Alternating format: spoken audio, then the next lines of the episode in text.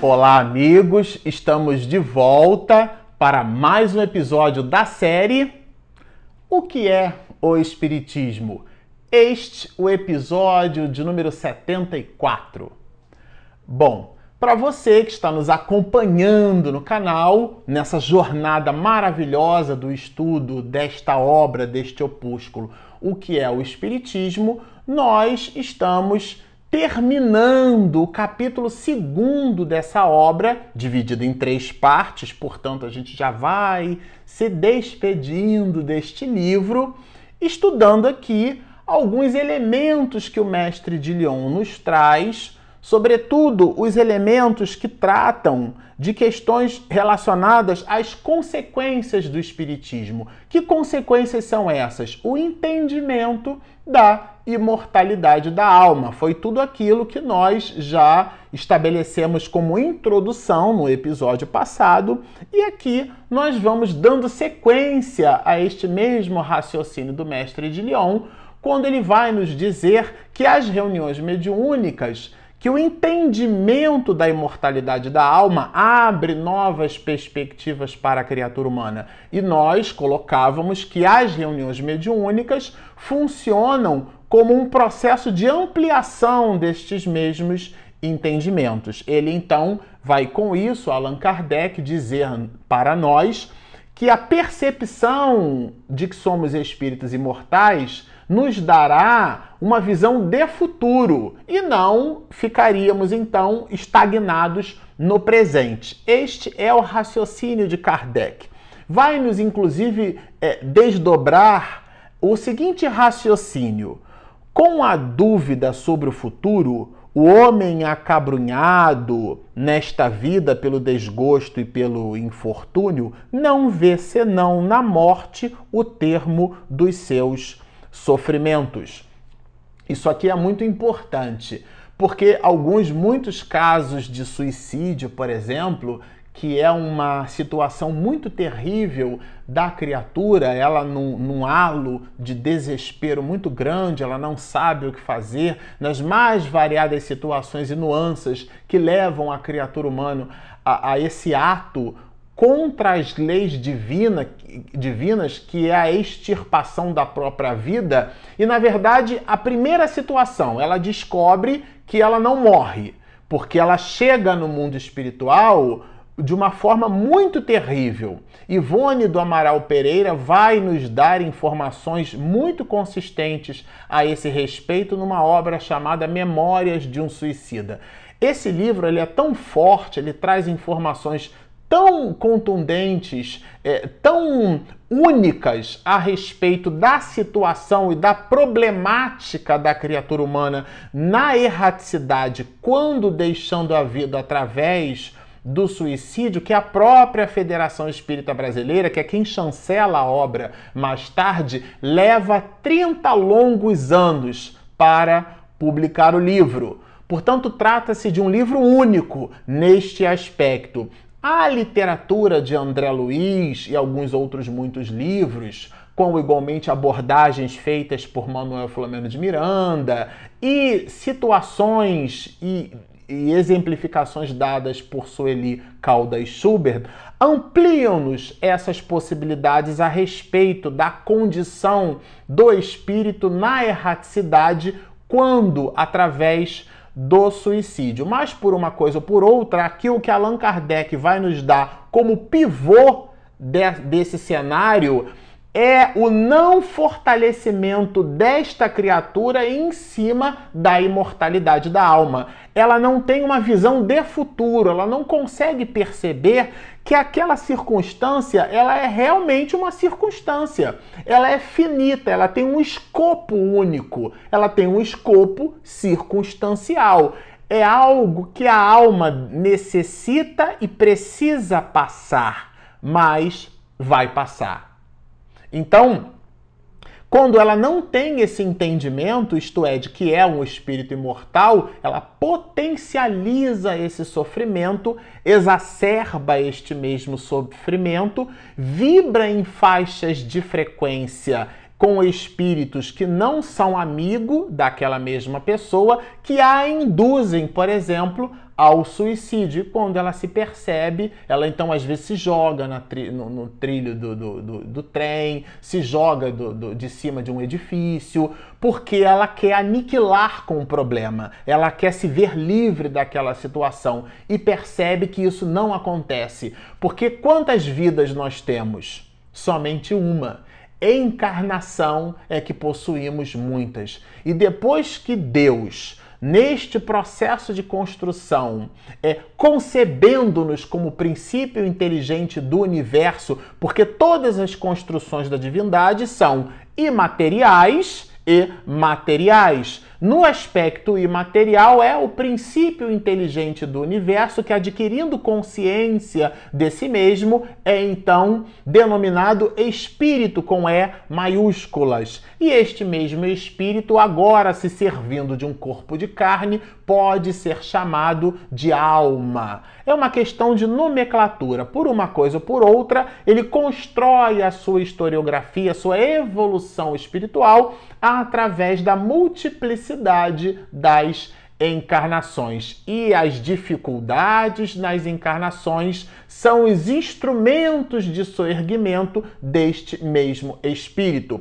Ele não entendendo esse processo, ele quer negar aquela dificuldade, ele quer se ver livre daquela situação, porque não possui as informações e os elementos de que é um espírito imortal. Allan Kardec, inclusive, vai dizer que além dos processos de obsessão, eh, os processos de, de suicídio, também encontraremos os processos de obsessão através da loucura. São a fonte da maioria dos casos de loucura, vai nos dizer o mestre de Lyon. E aprofunda: sem a vida futura, a atual se torna para o homem a coisa capital, o único objeto de suas preocupações, porque ele não consegue perceber-se como um espírito imortal. Então, todas as situações da vida, dizer, opa, eu preciso gozar, eu preciso usufruir. Usufruir de quê? De coisas. Então, ele coisifica a sua espiritualidade. Ele deposita todos os seus talentos em coisas materiais. Então, esse movimento da criatura é um movimento desconectado com a sua realidade. Logo, ele vai sofrer.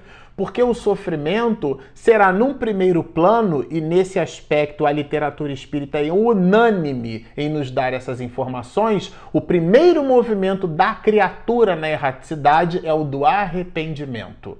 Independente dos processos de suicídio, é aquela condição aonde com a habilidade cognitiva o espírito identifica o muito que poderia fazer e o pouco que realizou. Então ele faz esse movimento do arrependimento.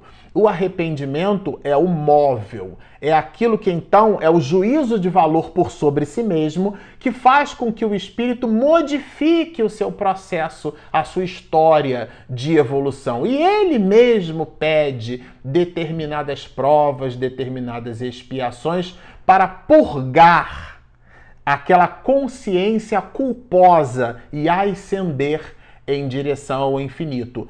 Distante desse conhecimento, ele busca os processos de suicídio, ele busca a loucura, porque a alma surta, ela não consegue perceber-se como um espírito imortal. E Allan Kardec vai nos dizer mais. Daí, no meio dos acontecimentos da vida, uma calma, uma tranquilidade que já constituem uma felicidade comparadas às desordens e tormentos a que nos sujeitamos. E esse trechinho que nós destacamos no miolo do parágrafo já é o desdobramento da alma ou do espírito que já se percebe como uma criatura imortal.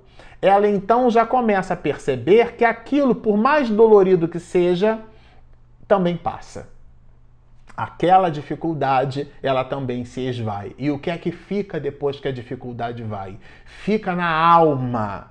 O fortalecimento é como uma espécie de musculação espiritual. Né? A pessoa que vai para a academia para produzir tônus muscular. Existe o tônus moral, o exercício da moralidade, que é o enfrentamento da criatura em cima das suas próprias limitações. Então, se o homem, por exemplo, gosta de fazer aqueles pesos, né? Aquele peso supinado, bota ali 20 quilos e vai puxando, vai, no caso, empurrando. Então ele depois ele o, o, músculo acostuma, ele bota mais peso. No lugar de 20, ele bota 21, 22 e ele vai aumentando, ele bota 30.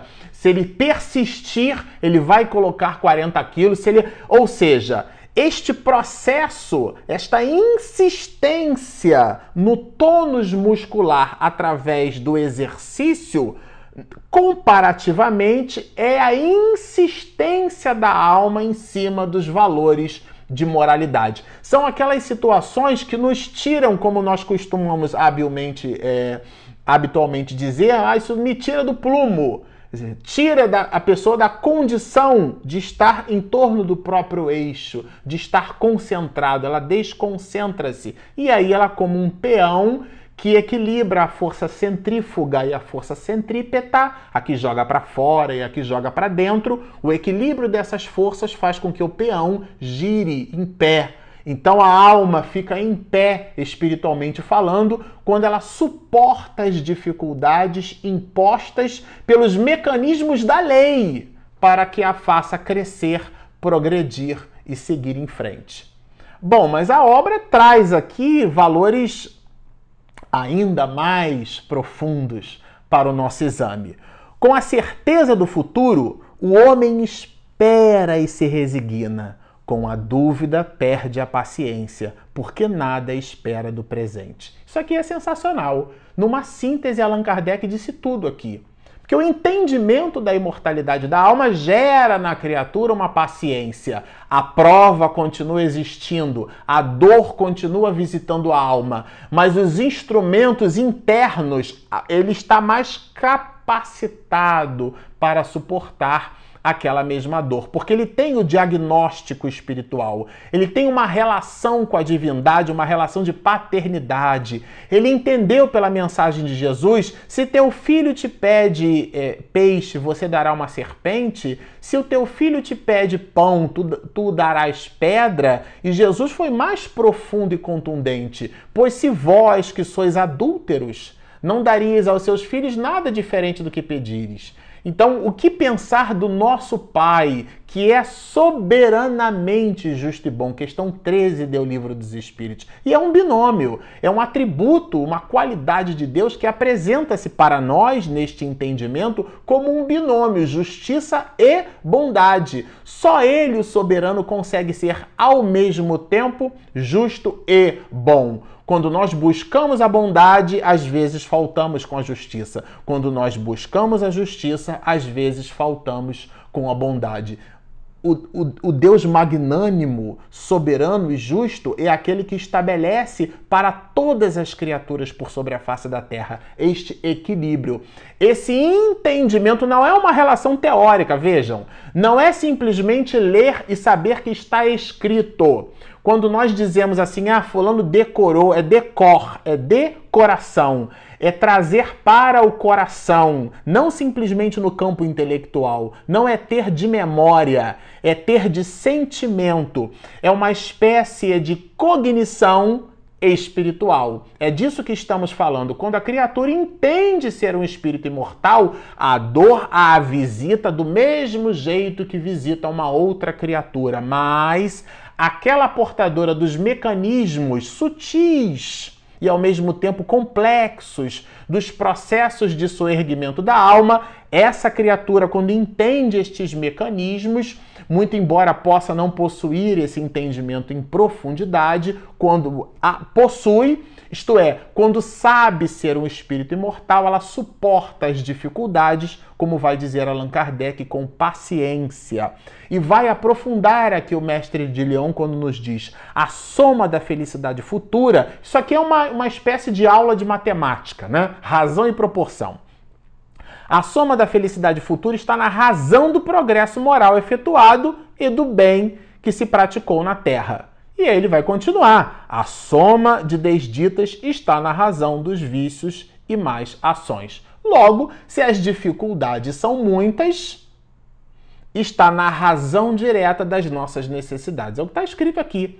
As mais das vezes, as pessoas que ainda estão se aproximando de espiritismo costumam nos perguntar assim: mas a gente reencarna, a gente não lembra do que foi na existência passada, como é que pode, pode isso? Você, mas não precisa lembrar-se. É, é, desse jeito que você está imaginando ser a lembrança. É só fazer um exame íntimo dos seus pendores, dos seus valores, das suas inclinações, boas ou mais, a palavra inclinação aqui é neutra faz um processo de mergulho. É a 919 proposta por Santo Agostinho no Livro dos Espíritos. Aliás, é uma questão que despede-se da terceira parte do Livro dos Espíritos, é uma questão que encerra o bloco da terceira quarta parte do Livro dos Espíritos, onde o mestre de Lyon vai nos apresentar as leis morais. Né? É dali que sai, por exemplo, o Evangelho despedindo-se, o Livro dos Espíritos nos dá as esperanças e consolações. É dali que ele tira.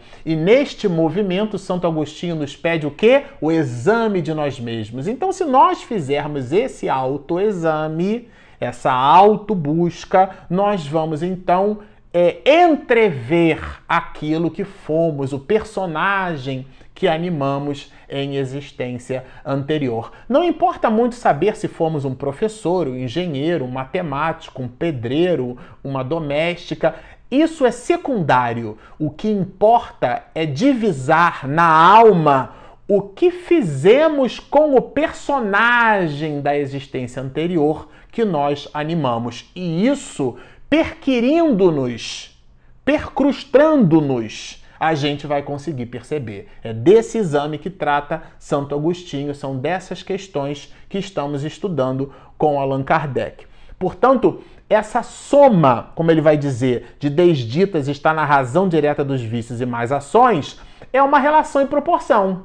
Quanto mais digna é a tua vida no presente, com melhor será o teu futuro. Nós somos os artífices do nosso futuro. É uma beleza, porque nós plantamos aqui para colhermos depois. E se nós desejarmos tâmaras, que é dar frutos de 70 em 70 anos aproximadamente, nós deveremos ah, plantá-las já, mas esperando colhê-las muito tempo depois. Existem frutos de resultado imediato e existem frutos de de resultado distante, longo. Assim são as aquisições da alma, são os valores da criatura. Existem conquistas que necessitam do Cronos, do Deus Cronos, do tempo. A palavra cronômetro, né, vem daí, inclusive, desse substantivo derivado. Depende do tempo.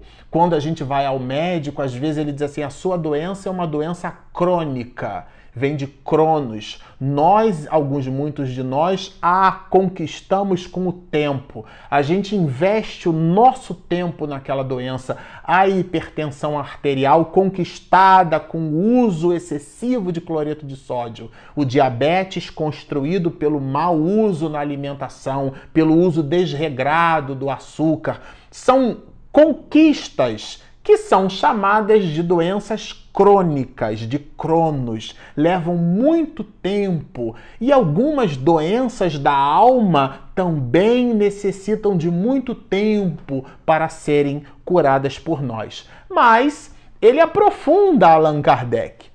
Vejamos o que nos diz agora aqui o mestre de Lyon. Fala da compreensão. Compreenderão que a lei da caridade ensinada pelo Cristo é a fonte da felicidade.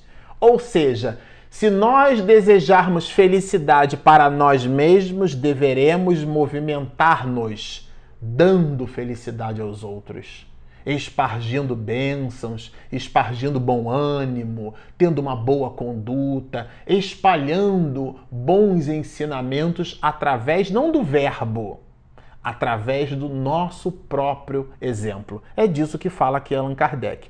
A demonstração da existência do mundo espiritual que nos cerca e de sua ação sobre o mundo corporal é a revelação de uma das forças da natureza.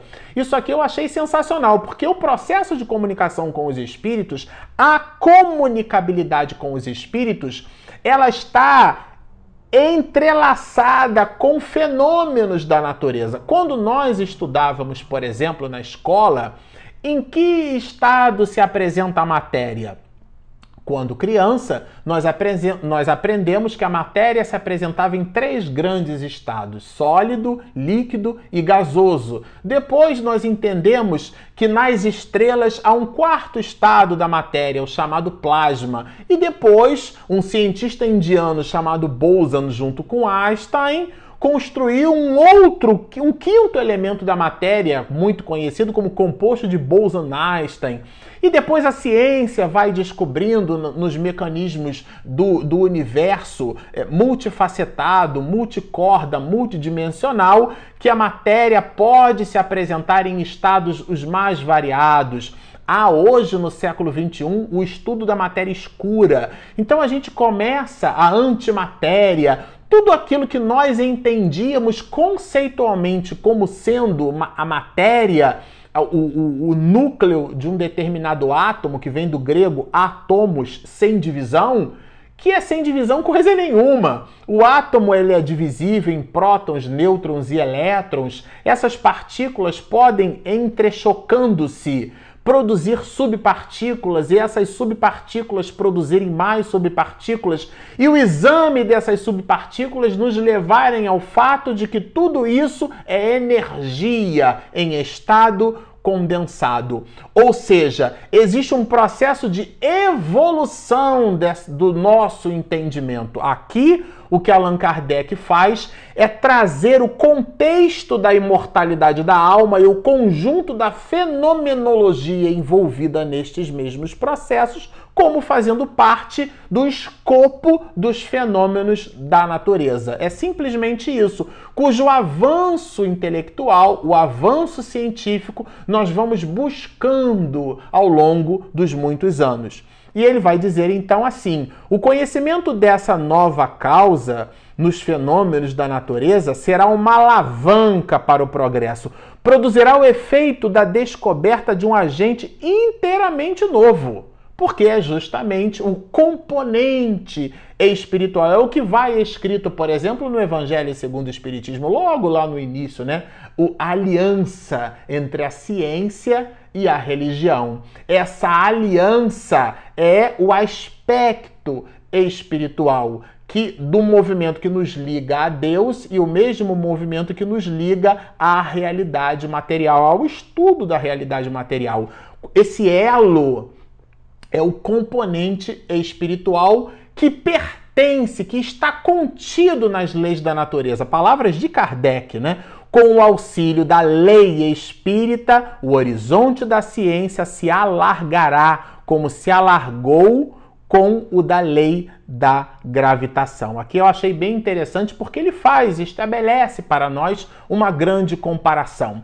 E continua o mestre de Lyon quando nos diz: vê-se que só a demonstração da existência do mundo espiritual conduz forçosamente a uma revolução de ideias porque o entendimento da imortalidade da alma é muito mais, repito, do que participar de reuniões mediúnicas e observar o fenômeno da escrita, o fenômeno da psicofonia, da psicopictografia, que se manifesta através da pintura mediúnica, do desenho mediúnico, é, da escrita direta, do papel colocado e dobrado numa gaveta vazia e retirado num quarto de hora depois, aproximadamente, indicação do mestre de Lyon. A gente observa ali o material escrito, escrito diretamente pelo Espírito, são fenômenos muito importantes, são fenômenos que nos impressionam os sentidos, mas os fenômenos são elementos secundários. O que eles nos trazem é o entendimento da imortalidade da alma e o desdobramento, as consequências morais decorrentes deste entendimento.